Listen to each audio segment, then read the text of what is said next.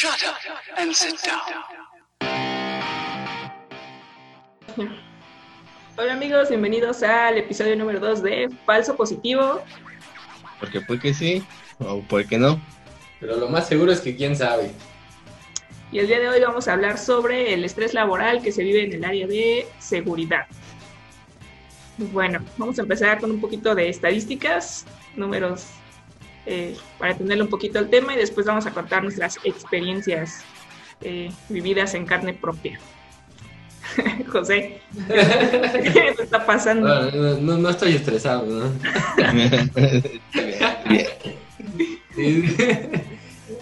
Bueno, es que este tema es eh, bastante importante por, por el área, porque se vive el día a día. Y bueno, dentro de las estadísticas que, que logramos eh, recapar, eh, bueno, eh, tan solo en Estados Unidos hay más de 300 mil empleos disponibles en ciberseguridad eh, que están sin cubrir y bueno, esto provoca que se necesite más personal. También la falta de habilidades del personal que está actualmente laborando para el área de ciberseguridad eh, causa que el personal que, que sí está capacitado eh, tenga agotamiento y también lo que provoca esto es una rotación de personal bastante alta. En el año 2017, do- al- hace dos años, eh, Ponemon eh, hizo un estudio donde dice que el 73% de los profesionales dicen tener una car- carga excesiva de trabajo en el área. Asimismo, también dice que el 71% de las personas que encuestaron eh, dicen que trabajan de guardia 24 horas los 7 días de la semana, los 365 del a- días del año, que pues eso no pasa casi, ¿verdad? Y bueno, por último, Nominet eh, dice que el personal de, de seguridad trabaja más de 40 horas a la semana. Entonces, imagínense cuánto, cuánto estrés existe en el área. No, hombre. Veo que las estadísticas se quedan cortas, ¿no? Un Sí. chorro. 40 horas a la semana creo que no, ¿verdad? No, ¿Cuántas, cuántas horas trabajas tú, Calix? Más o menos. Ah, bueno, lo que es el horario normal, pues son 10 horas. 9. 45 horas serían a la semana. no menos. O menos, como Las 50. horas extra. Eh, bueno, sí, aquí eh, he estado menos tiempo en horas extras. Pero en el anterior sí era más, ¿eh? Ahí fácil, Yo. ahí fácil era unas... eh, Ya eras un activo fijo, ¿no? promedio eran 3 horas. Sí, de- Tú hablabas sí. turno, yo estaba en la tarde y te entrabas desde la mañana, o sea. Sí, cuando llegaba temprano. Sí, a las 9, pero ah, ya después me tocó una, una buena racha de más cuando hubo una remodelación que había que mo- hacer cambios en el site. Pues sí me estuve quedando hasta las 12 de la noche o a las 3 de la mañana. Obviamente pues ya en esos días sí le le recorría la hora de entrada porque también pues, no, no va a estar desgastando y es que sí llega Pues, un punto oye. en que pues esto es lo que empieza a afectar, o sea, sí el estrés como está dando pues son de las las ¿cómo se llama? reacciones o los efectos que tiene en ¿Por qué te el tiembla un ojo? en las personas y de nada pues es normal es, desde chiquillo no pero pues es de lo que empieza a afectar a las personas pues es emocionalmente que les genera ansiedad así como que está brincando moviendo el pie miedo irritabilidad mal humor sé si me ha el alcoholismo, no. ver no. mucha gente frustración más que al- alcoholismo el workaholismo workaholismo eso Sí, teníamos un, un partner, ¿no? Así un compañero de Workaholic. Empieza con K. ah, ¿qué pasa? y ahí, ahí nos tocó también a mí una, una época bastante difícil de estrés laboral, que sí era igual. Estar disponible de lunes a domingo, 24 horas, a la hora que te llamaran tenías que contestar y resolver. Y sí, sí se genera un estrés bastante fuerte. ¿no? estuve a punto de que me dieran dos embolias, entonces sí estaba, ya, ya estaba loqueando. Nada más te dejó con un poquito de entrada. Mira, lo que, el estrés dejó una pelona. Esto no me lo hizo el estilista, esto fue el Que gastaras un poco más en cajetillas, ¿no? De cigarros por ahí. Sí, sí, también eh, una temporada que, que me dio por fumar bastante. Por el estrés, creo que ya no sabía ni qué. Ya ahora sí que no saben ni por dónde te están dando. Bueno, pero hay diferentes tipos de estrés, ¿no? A lo mejor ustedes por su... Bueno, como tienen más conocimiento, han tenido cargos un poco, eh, no un poco, pues sí, eh, categorías más altas. Y pues uno que apenas iba apoyando, pues creo que el estrés a veces cambia por situaciones eh, distintas, ¿no? Por ejemplo, la mía a veces era por... con el mismo personal, ¿no? Con mis compañeros de trabajo, porque eh, pues no, no, sea, no era como que todos supieran o teníamos como un ritmo de trabajo diferente, entonces eh, también eh, el área de, bueno, en esa parte de compartir el trabajo, de llegar a, veces a una, una, solución y que todos queríamos hacerlo a nuestra manera tal vez, pues sí genera un poco de estrés, ¿no? Al menos a mí me tocó porque yo estaba en el área de, de SOC, a lo mucho que me llegué a, a, desvelar o, o este ¿cómo se dice?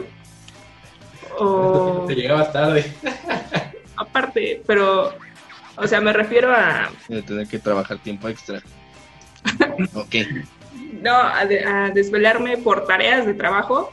Este fue por ventanas, ¿no? Ventanas eh, eh, de mantenimiento o este, eh, ¿cómo se llama? O que me tuve que quedar más tiempo por estar con el fabricante, ¿no? En videoconferencias y haciendo troubleshooting, ¿no? pero creo que lo más difícil sí fue como el, compartir o llegar a una solución con mis compañeros de trabajo. ¿No? Y creo que, creo que eso también te, saca de onda, porque, bueno, a mí también me pasa, ¿no? Eh, o me pasaba. Eh, tú tienes eh, o sabes cómo resolver el problema, pero pues no eres la persona que debe resolverlo. Entonces, hay personas que lo deben de hacer o deben de, de aplicar las medidas, ¿no? Entonces, pues te das cuenta que un problema que puedes resolver en 20 minutos lo resuelven en 3, 4 días o levantan su ticket con el fabricante que pues el fabricante normalmente te tarda en responder ya 24 horas, 32 eh, horas, dependiendo los tiempos de respuesta a los SLAs, pero, pero pues son cosas sencillas que dices, bueno, si haces un análisis con, con cosas básicas como telnet, ping, eh, trazas, eh, puedes detectar problemas más fácilmente. O si sabes analizar eh, los logs de un servidor, puedes encontrar cuál es la, causa del problema. Normalmente, o el 98% o 99% de, las, de los problemas o los, los tickets que teníamos o que se tienen es por, por una causa ajena al, al producto que está implementado. Realmente el producto muy pocas veces es, es una falla que dices, ay, pues es que no funciona el producto. Hay que pedirle al fabricante que lo cambie. Pero me tocó, digo, en todos estos años me ha tocado dos veces pedir un cambio de, al desarrollador, ¿no? Que al final se resolvió. Cambia, cambia la versión la versión anterior no tiene ese problema, entonces eh, y todo eso lo puedes detectar antes de que, de que llegue al fabricante, ¿no? Y eso también estresa porque dices, oh, bueno, estás en el área, se supone que tienes conocimientos y no puedes resolver un tema que con una simple traza vas a, vas a detectar, pues sí está complicado y eso te estresa un poquito. Más como dices, eh, cuando, cuando tienes personal a cargo, eh, pues obviamente tienes que capacitarlo y ayudarle, pero hay veces que por el mismo, el mismo tiempo que te lleva el, estar a cargo de personas, de los clientes, todo eso no puedes estar capacitando, entonces está complicado y estresa mucho. Pero pues, también como nos pasó en aquel proyecto que se elevó un ticket a prioridad cero, no sé si te acuerdas. Estuvimos 12 horas ahí 12 horas encerrados. No, fueron más. Yo digo que fueron como 24, ¿no? Porque llegamos a las 9 de la mañana. Y desde las ocho y media la reunión. Ocho y media reunión con el cliente para que nos regañara y nos dijera que le estábamos no sabíamos a perder sus servidores. Que no sabíamos configurar la herramienta. Que la herramienta no la sabíamos manejar. Que no, que no teníamos el conocimiento, el fabricante, todo estuvieron ahí regañándonos. Bueno, tuvimos que poner la cara, pero ocho y media y recuerdo que salimos a las cinco de la mañana del siguiente día. A las seis fueron ya. A las seis yo llegamos a, bueno, yo llegué a dormir y a las, y tenía que estar a las 9 de la mañana en la oficina otra vez. Entonces llegué, dormí una hora, me bañé, me desperté, me bañé y me regresé para ir otra vez con el, con el cliente a poner el producto que al final pues, se resolvió por una tontería del fabricante que dijo, baja la versión. No, en ese caso fue a instalar la nueva versión que había salido dos días ah, atrás. Sí, es cierto, salió un día antes creo la, la versión y fue lo que nos solucionó el problema, pero... Y era lo que ya estábamos pensando aplicar antes de aventarnos esas 12 horas de troubleshooting con gente de Taiwán, de Filipinas, de Canadá, de Brasil, de Estados Unidos, de México. Allá de todos lados todos estaban así nada más viendo y no, pues no. iba a detener, pero pues quién Es igual, bueno, ha pasado, ¿no? Porque, bueno, también cuando estuvimos juntos era como de... Ya nos sirvió igual como como de medida preventiva, ¿no? De que tenías algo y ya, pues baja la nueva versión, a lo mejor es eso, ¿no? Y en dado que no, pues ya se hace el rollback, ¿no? O sea, porque ya también esperarte, como tú dices, al tiempo de respuesta del fabricante y tener aquí la presión del, del cliente y que te esté diciendo qué onda, ya va a quedar, ¿no? Entonces, pues sí tienes que tomar tus, tus propias decisiones, ¿no? Es que también hay muchas veces que el propio cliente está tan enamorado del fabricante que tú haces las recomendaciones, tú dices algo y no te cree. ¿No? O sea, eh, tú, llevas administrando el producto 15 años, desde la primera versión casi casi, y quiere que forzosamente el fabricante te diga, sí, es la, él, lo que él dijo está bien. Entonces, eh, en ese tipo de, casos sí está como muy complicado y también te estresa porque te, te atan de manos y no puedes, no puedes hacer nada o que esté presente, ¿no? Sí me tocó que para una simple actualización de, de, pues de versión, quería que a fuerzas estuviera el, el, fabricante. Ah, el fabricante no, sabe. Exacto, creo que sí, había veces que ni, ni sabían y decías, bueno, está bien, pues el cliente lo pidió, ¿no? Entonces, ¿qué, le, ¿qué le puedes hacer? Sí, eso siempre pasa, pero pues... Entonces, José, como CISO, sí nos puedes este, eh, confirmar la, las siguientes estadísticas, mira, porque yo encontré aquí, dice que el 91% de los CISO sufre estrés moderado o alto. Y un 60% afirma que solo se desconecta del trabajo en contadas ocasiones, lo que continúa alimentando el estrés. A esto se suman las extensas jornadas laborales, ya que el 88% trabaja más de 40 horas semanales y el 27% afirma estar disponible las 24 horas del día. sí, de hecho sí me, sucedió mucho. Disponibilidad de lunes a domingo, 24 horas, lo que saliera tenías que estar ahí. En mis vacaciones tenía que estar también ahí pendiente. Eh, recuerdo que tuve que tener varias conferencias desde mis vacaciones, así yo, yo con pijama casi casi porque salí esa vez salí, salí del país y, el horario eran, me parece que cuatro o cinco horas de diferencia, no recuerdo. Camisa hawaiana.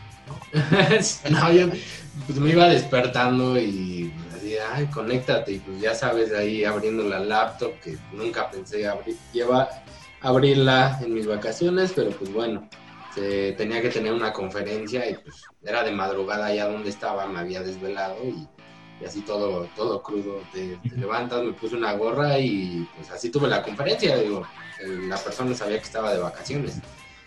Pero sí, sí hay que estar disponible todo el tiempo. No es como, y más en cargos eh, más de mayor responsabilidad, sí la, la, disponibilidad es importante. Por más que dejes un, ¿cómo se dice? Un plan de trabajo y encargados, ¿no? Sí, sí, por lo mismo, porque como, como bien lo comentábamos o en las estadísticas, que la falta de habilidad de las personas. Eh, es que yo creo que yo creo que muchas veces lo que hacen, de hecho también hay una hay un estudio no lo leí hace como dos semanas de, de que las personas, debe de, en el área de ciberseguridad, debe de haber un equilibrio entre el conocimiento técnico y el conocimiento teórico. Porque si tú solo tienes el conocimiento teórico, no puedes aplicar eh, o remediar. Pero si solo tienes el conocimiento técnico, no tienes la capacidad de tomar esas eh, decisiones importantes. Entonces debe de haber un equilibrio 50-50 casi. Pero muchas personas que hacen se dedican al área, a la parte teórica, ¿no? Me aprendo todas las las metodologías, me aprendo el ISO y ya soy auditor y ya puedo ir a auditar, ¿no? Entonces, eh, pues si soy técnico, aprendo todo, cómo resolver, cómo manejar las herramientas y ya. Entonces, eh, hay un estancamiento en eso. Entonces, si hay una persona que está ahí, que se queda a cargo y no tiene conocimiento técnico y tiene el otro, el teórico, no va a poder tomar decisiones. Si alguien llega con un problema técnico, no va a saber ni siquiera por dónde, ¿no? Que es lo que sucede mucho. ¿Cuántas peleas tuvimos con los auditores de, oye, el ISO dice que, bueno, este punto dice que tienes que tener los logs del firewall por tres meses, eh, ah, ¿no? Enséñame. Entonces enseñas, pero ni siquiera entienden. ¿Cuántas veces? ¿Cuántas veces? Se lo chamaqueaban, no, las áreas o los encargados no no engañan a los auditores enseñándoles cosas que, no son, ¿no? ¿La Carlitos? Aquí está mi log. ¿No? guiño, guiño. guiño, guiño. Aquí están mis logs, estos son mis firewalls, se lo pasan rápido y ya. Y eran del año pasado. bastante, o sea, porque los, los auditores son muy teóricos. Hay, yo no he conocido a alguno que, que tenga un conocimiento técnico también avanzado que sepa realmente los auditores son técnicos 100%, eh, teóricos 100%, y eh, eso los engañas muy fácilmente. Bueno, si alguien quiere echarle bronca a José, pues ya saben, nos pueden escribir. Y, el, y, del otro lado, el tema técnico, un técnico 100%, lo engañas igual con, con cosas teóricas que no saben. Entonces, debemos de manejar ahí un equilibrio porque eh, si empiezas a crecer en teoría debes de seguir practicando. Si no, si dejas de practicar vas a perder ese skill y te vas a quedar abajo, ¿no? Te vas a, rezagar y por eso tenemos tanto problema también, porque tenemos empresas que están certificadas en ISO y no cumplen lo, que dicen, ¿no? No, y también yo creo que no se, vale. se nota cuando, este, por ejemplo, cuando vas y buscas trabajo en otra parte, ¿no? Que dices, ay, si yo, yo lo manejaba de esta forma, ¿no? Y, tal vez era un poco más relajada que en, como tú dices, a lo mejor en tu trabajo era un poco más técnica y vas y quieres cambiar de trabajo y te preguntan la práctica y dices, pues cómo le, cómo le, cómo le hago, ¿no? Es cuando te das cuenta que pues tus habilidades y tu conocimiento tiene que extenderse. Sí, porque yo el otro día platicaba con Carlos, de hoy este, estaba, estaba escuchando unos webinars eh, de algunas personas que se dedican a auditoría que decían, no, para, para ser hacker no necesitas eh, conocer Linux, no necesitas conocer eh, ninguna herramienta ni dominarla, lo que necesitas es aprenderte una metodología. Y sí, estoy de acuerdo que necesitas una metodología, pero la parte técnica es donde, donde está lo bueno, ¿no? Para esos temas. Porque yo me puedo saber el logwatch del top 10 y decir, a ver, el 1 dice temas de, no sé, de, este, ¿cómo se llama? De elevación de privilegios, por ejemplo, ¿no? Y eh, ¿cómo, ¿cómo hago para hacer eso? O las siete capas del modelo OSI, ¿no? Pero no sabes qué pasa en cada capa. Sí, o sea, un firewall eh, cuando te hablan de un firewall de next, un Next Generation Firewall, que te dicen, ah, pues es que el firewall analiza las siete capas, estás teniendo problemas en la capa 7, ¿no? En la capa. ¿Y ahora qué hago, no? ¿Qué es eso? ¿Qué está haciendo? el, que te sepas la teoría o que sepas cómo se hace, no. Bueno, más bien sin saber cómo se hace, que nada más sepas cómo funciona, o sea, platicadito te digan la receta, no es lo mismo a que sepas cómo se hace, cómo se aplica. Porque pues sí necesitas... ¿eh?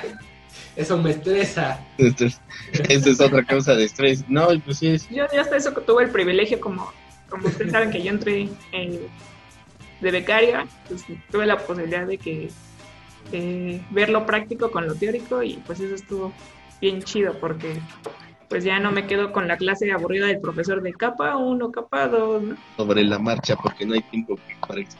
Exactamente, no hay tiempo que perder. Y entonces ya acá con ustedes No ya lo veía. capacitarte, ya llegaste, métetela a revisar. Me imagino. Eso no debería de ser. toma tu sesión. Sí, Toma la- tu bienvenida nueva.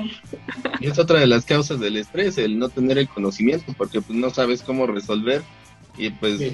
no sé, por miedo a preguntarle a alguien y que te digan, ah, pues no, que ya lo sabías y por eso te contratamos. Como Estoy de que acuerdo. Sí, sí, no tengan el miedo. topar con pared, pues es lo que genera estrés y pues al final terminas regándola, porque pues, al no saber cómo resolver un problema, Sí, o sea, reiniciando pues, servidores cuando están haciendo backups. mandas a reiniciar y ese estaba programado para después porque había que avisar que la La, herramienta la amigo no de un se amigo le pasó, ¿verdad? Desinstala la consola de administración. Desinstala, exacto, eso pasa cuando estás estresado. Mandas update actualización en horarios donde todos están trabajando. No, Claro, no, no, donde le pegas al performance al es un, es un buen momento a las, Eso es provocado por el estrés. a las 9 de la mañana, ¿por qué no? En lugar de mandar a reiniciar, lo mandas a apagar y ya lo levantó y no hay nadie que te ayude del otro lado. De hecho, estaba, le- esta semana, eh, leí el, esta semana me parece, leí el, un, un, un, este, escrito del MIT donde habla de eso, que el estrés es el aliado actualmente de los criminales de en ciberseguridad, porque a- aprovechan eso para, para atacar. ¿Cómo lo hacen? Pues el personal de, que está protegiendo está, está cansado, está estresado, y los monitoreos, los análisis no los hacen como deben de hacer y pues se pasa y están aprovechándose mucho de eso y más ahorita con el tema de del encierro ahí creo que también mucha gente eh, estresada no de que están encerrados Imagínate, por ¿no? tanto trabajo que ahorita con el home office creo que trabajas 5 o 6 horas más que antes no Imagínate unos ingenieros en el SOC que se les pasa un evento y después al otro día el, el ¿cómo se llama? El cliente, el gerente de, de seguridad te diga, se les fue tal evento y mis servidores estaban apagados. No, eso es muy feo. ¿no? Ha de ser muy feo. no pasa Ha de ser muy feo. no pasa en los Ox Le pasó a un amigo de un amigo, ¿no? Dice, le fue muy mal. Sí, lo regañaron. Sí. Pues es como- historia que deberíamos de dedicar un programa a puras historias de esas Uy, no, hombre, hay un, hay un buen. Propias y de amigo de un amigo. No, porque no, de los amigos. no, Pero eso sí es causa de estrés y o sea, estás bajo presión todo el tiempo, más cuando estás con el cliente. La presión que ejerce, el tema de que estás trabajando sobre servidores críticos, sobre aplicativos críticos, eh, sí, tan solo en saber que es algo crítico y que puedes generar un problema eh, fuerte para la empresa, es bastante, bastante estresante, ¿no? Y más, estás trabajando todo y de repente ya te vas, vas en camino para tu casa y te hablan, oye, ya se cayó todo, regrésate. Todo se derrumbó. Porque sí pasa, me pasó varias veces. Con switches, con firewalls. Sí, con los firewalls principalmente. Una vez me tocó estar en un data center, eh, hacer una migración de firewalls. De, migramos unos, unos Juniper a Palo Alto, eran dos, y estuve igual en la migración. No, son rápido, ¿no? Me aventé dos semanas migrando políticas, revisando que todo cuadrara, que todo estuviera perfecto, y ya. Dije, "No, nada más llegamos y cambiamos cables, y en una hora ya salí. Me aventé dos- 12 horas encerrado ahí en una jaulita, eh, en una jaulita de un data center.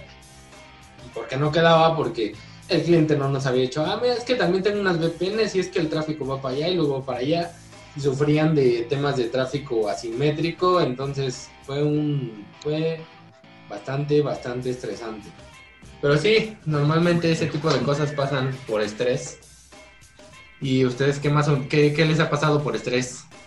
Pues yo, yo regreso al punto, van a decir que estoy traumada, ¿no? El punto, pero bueno, eso fue de lo que hablamos como un poco enfocado a la parte de laboral y la demanda de trabajo, ¿no? Pero pues también este eh, regreso que es como eh, cómo llevarte con tus compañeros, ¿no? Porque la verdad es que sí genera ese estrés porque luego, o sea, por más que trates de, llevar una relación cordial o este, de una manera más formal, no funciona, no funciona. En mi libro de Quítate que... O sea, pides las cosas por favor, o dejas, te explicas cómo se tienen que hacer, o luego dices, bueno, pues vamos a comer, vamos a, vamos a limar asperezas. No funciona. Y estresa un poco. Y está bien, ¿no? Digo, yo sé que no, no es monedita de oro que le tengas que caer bien a todos. Pero bueno, a veces si, si estás, por ejemplo, asignados, eh, si nos toca hacer un equipo para resolver un problema, pues digo, pues hay que ceder un poquito, ¿no? Porque este, el estrés y también la friega y los regaños van para todos. Entonces, este, a mí no puedes decir, es que tal, no sé qué, no, porque... siempre y a ese irse contra ese. ¿Mande? Hay que buscar al culpable siempre y, se- y nos vamos contra ese.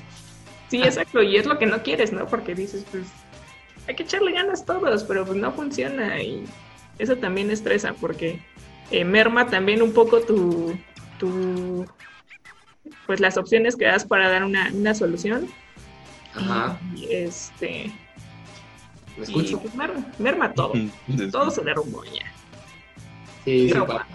¿Tú, Sí. compa? Pues es que sí es lo que pasa cuando uno está estresado, que no se puede uno concentrar bien, se confunde, o se le pasan las cosas, o pues no o sea, tienes la solución, o ya sabes, sabes la solución de algún problema, pero pues por lo mismo que te bloqueas, no, no das, o sea, no logras resolver el problema inmediato por lo mismo de que no te concentras, no te logras concentrar por estar estresado. También porque hay gente que no sabe trabajar en equipo, ¿no? Que es como de yo hago esto y se tiene que hacer y tal. Eh, Los demás, Es que aparte, aparte creo que la, la carga de trabajo, como se, bien se dice, es mucha porque hay veces que estás resolviendo tres o cuatro casos o tienes tres o cuatro casos para el mismo día y los- se te juntan las sesiones o estás atendiendo un cliente y te llama otro y oye, es que tengo este problema y tienes que atenderlos porque no hay gente para atender a, a otra persona. Entonces, eh, se te junta la chambita y empiezas a, a estresarte, empiezas a Sí. querer eh, golpear a alguien. Exacto, la agresividad también. Y luego llega tu jefe diciéndote, es que está mal y esto, o regañándote, pues peor, ¿no? O pidiéndote algo para allá. Entonces, sí está, está bastante, bastante estresante ese tipo de cosas.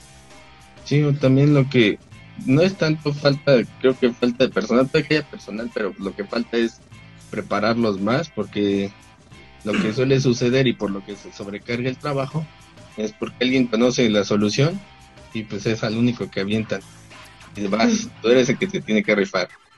Aunque puedas invitar a alguien más para que aprenda, pero pues si no está esa como promoción para que decir, ah, sí que se van turnando para que vayan aprendiendo, sea, es lo que sobrecarga. Aunque haya gente en el área, puedes tener a 20 personas, pero si solamente estás quemando a una, eso es lo que provoca rotación de personal y la afectación, bajos resultados, porque pues puedes tener, como lo dices, tres casos al mismo tiempo, pero si es solo una persona la que lo está atendiendo, porque los demás no saben, pues es lo que no afecta a los resultados.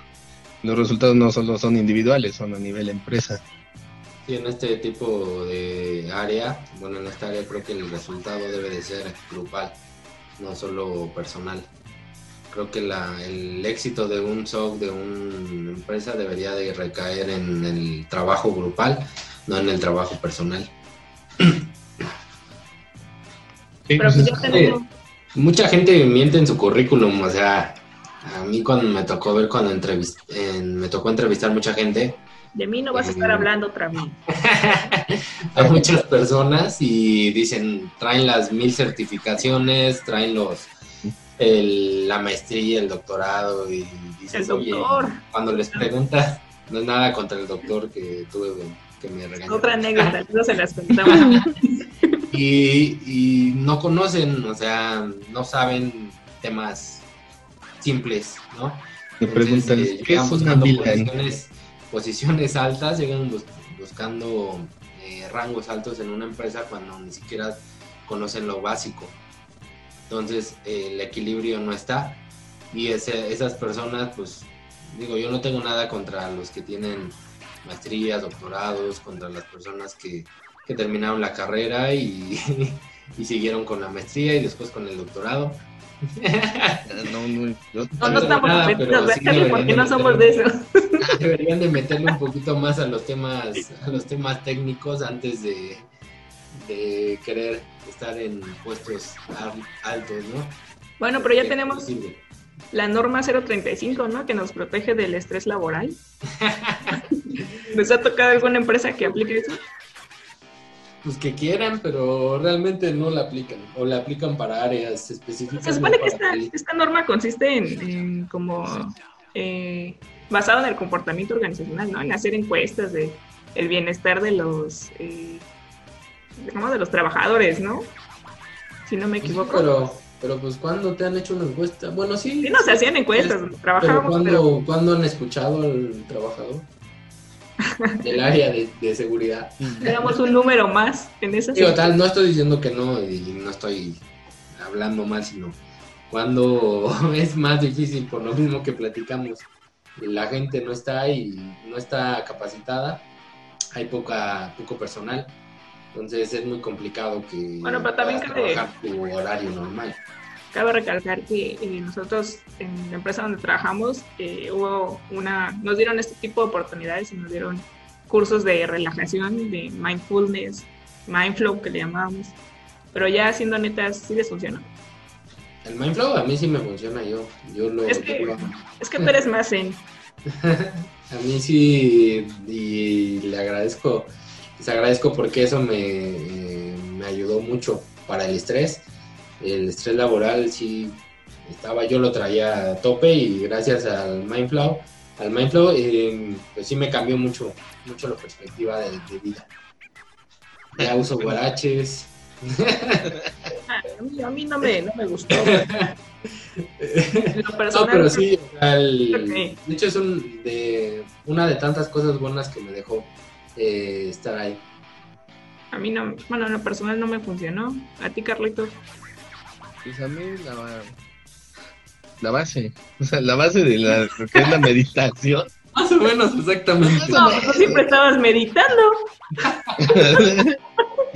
Pero es que eh, Te veíamos bien tranquilito. sí, más cuando me recargaba en el respaldo y hasta atrás inclinado. No, pero no era más este eh, es que pues sí suelo aplicar esa de, de Albertano. de si el problema tiene solución, ¿para qué te preocupas? Y si no tiene solución, pues ya, ¿para qué te preocupas?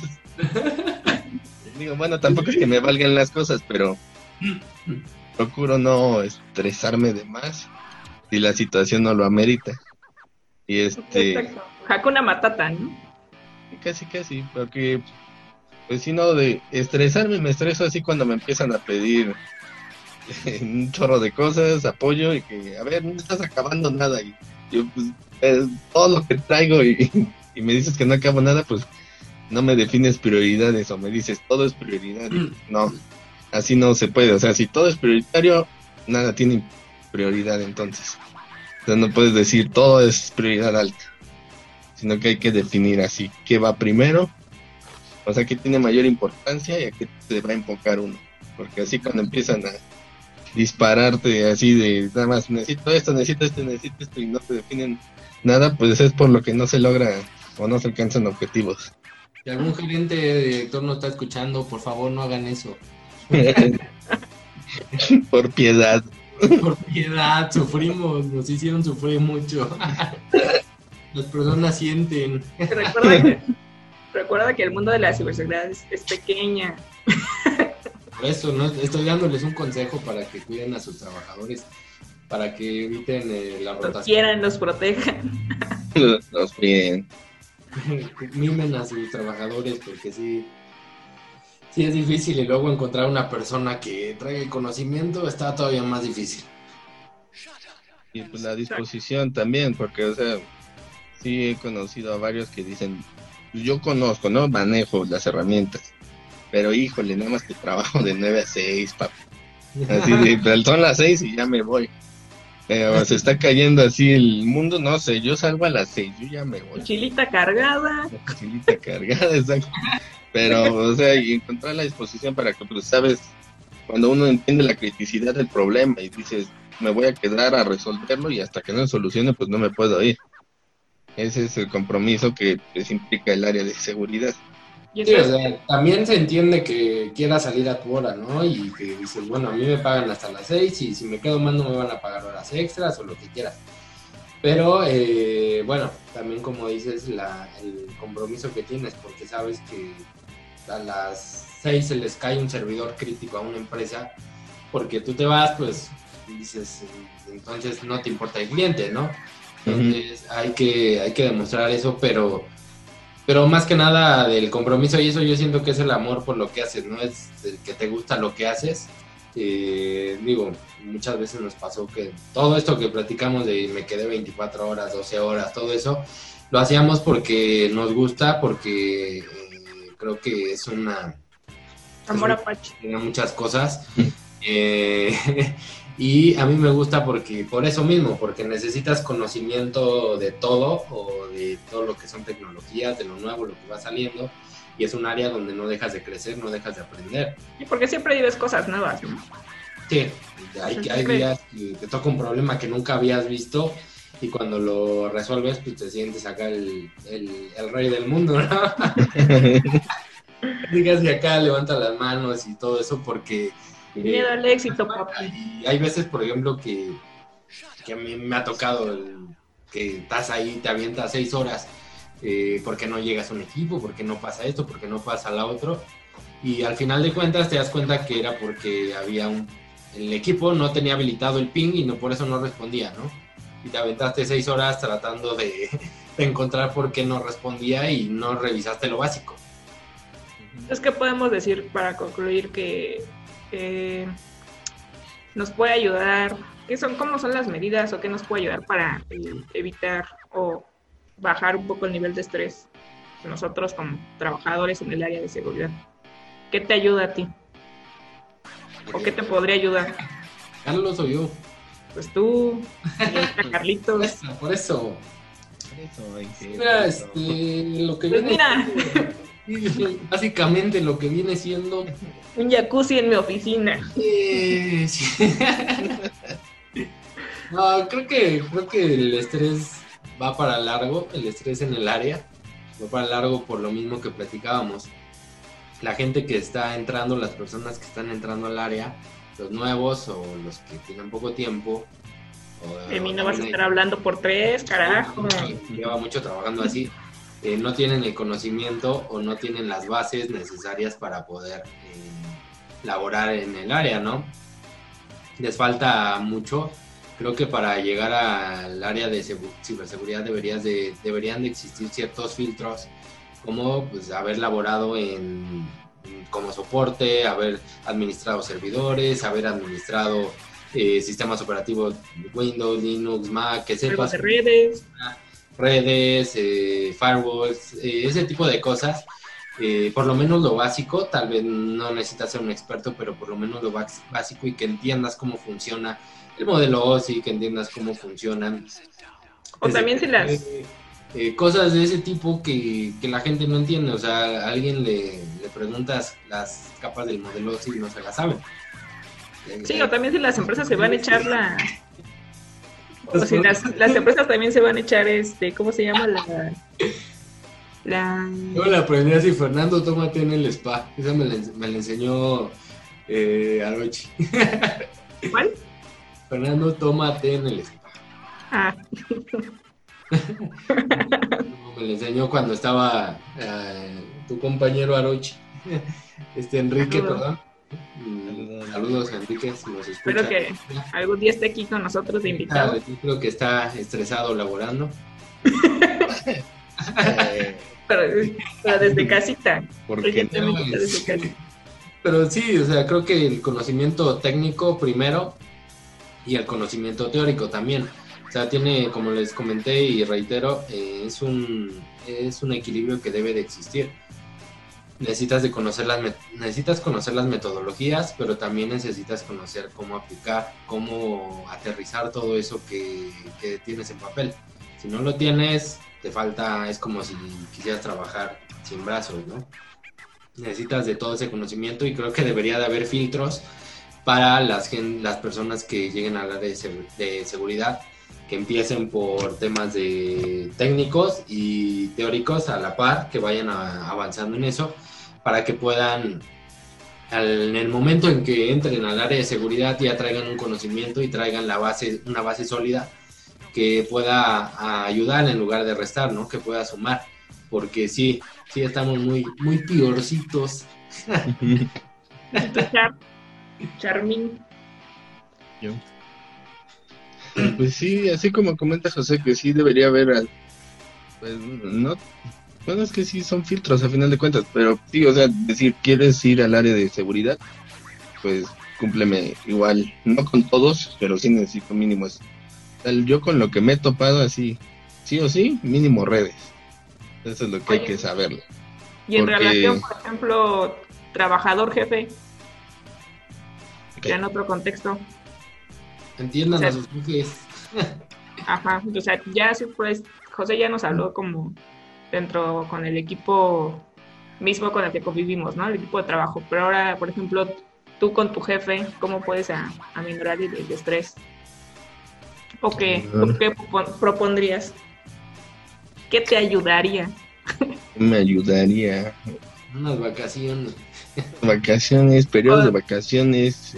O este, sea, ¿en qué ves la motivación? O tal vez también en, en tener una buena relación también con, con el jefe, o sea, Mm, Pues es que creo que ahí en esa parte sería como eh, manejar una empatía mutua.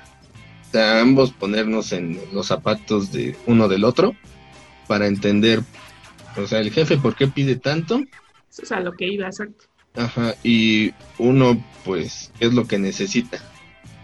Sí, este, porque llega un punto en el que sí, o sea, cada quien está cerrado a lo suyo, a responder o a intentar dar resultados o sacar sus propios este pendientes que no, no se fija en lo que el otro necesita. O sea, uno, cada quien ve por sus propios intereses y entonces pues, es como vi apenas un artículo de un ejemplo así de llegó un jefe, llega a la empresa y les dice a todos, miren, tengan un globo, pónganle cada quien su nombre.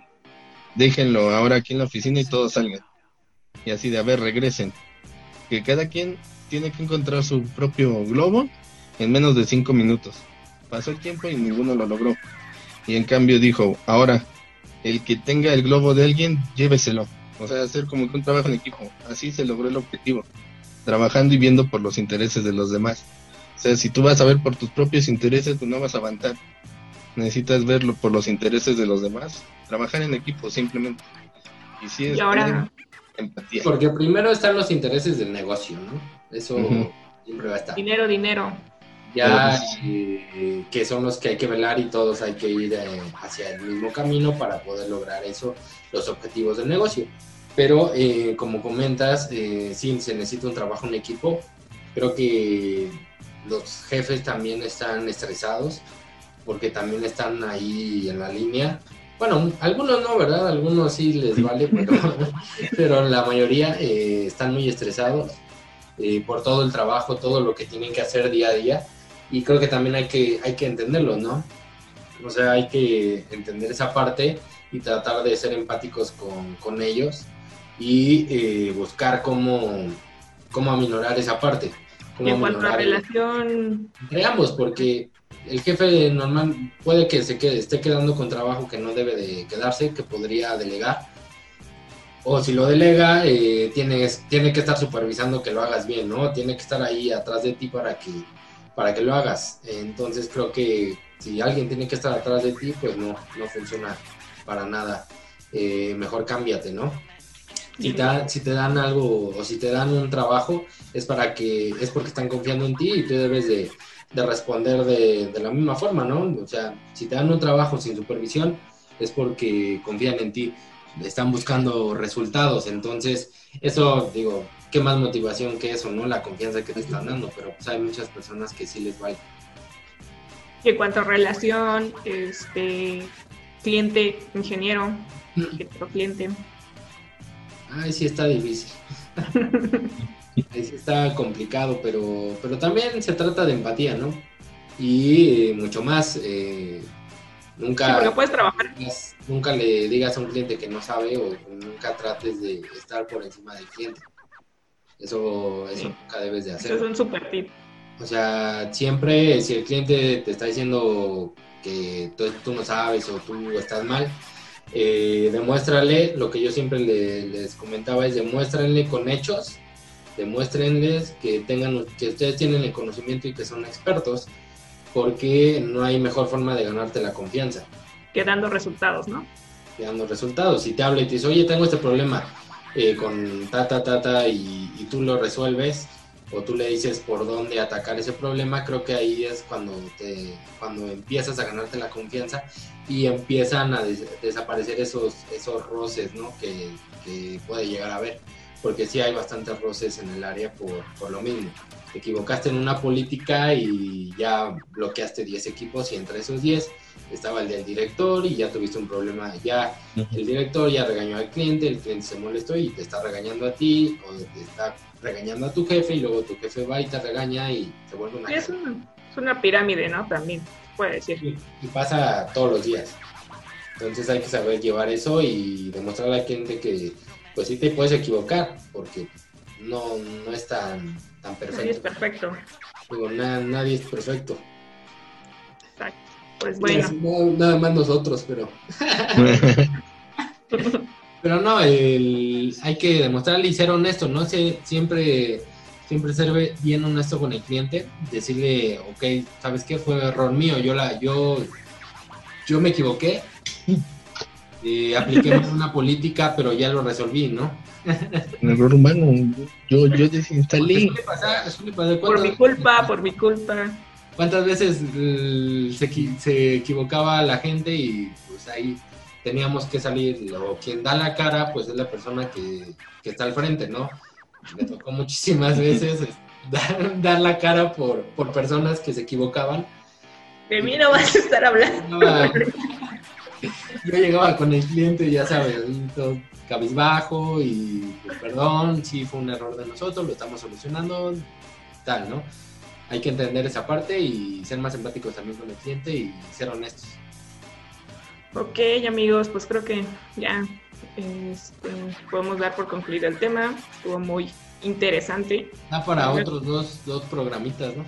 Sí, estuvo, estuvo muy bueno. Creo que nos, nos desenvolvimos muy bien, traíamos mucho estrés. Creo que sacamos, nos Sacamos sacamos traumas. Sacamos sacamos traumas. Exacto. Y ya estamos más liberados, ¿no? Y un poquito. también les ayuda a ustedes que nos están eh, escuchando con algunas anécdotas, se sienten identificados y pues también algunos tips que este, le- les damos sean de utilidad. No, y pues bueno, con eso nos despedimos y recuerden que somos falso positivo. Porque puede que sí. O puede que no. Pero lo, más seguro es que quién sabe. más o menos exactamente. Nos vemos en una semana. Recuerden que estamos ya en las- todas las plataformas de podcast, Spotify, Apple, Google Podcast, Anchor y también estamos en YouTube como Falso Positivo para que conozcan esta chulada de ingenieros que se la rifa día a día y para que nos dejen sus comentarios, se suscriban, nos ayuden para que like. compartan anécdotas con nosotros y, chequen nuestro contenido. Que sean críticas de todo tipo, no hay problema. Ya vieron que sabemos manejar el estrés muy bien. Entonces, los esperamos. Bye. Gracias. Denle like. Ay, Suscríbanse. Denle la campanita. la campanita así suena. Va, va a aparecer por aquí. Una can, subscribe, un like, dejen tu comentario en la caja. Shut up and sit down.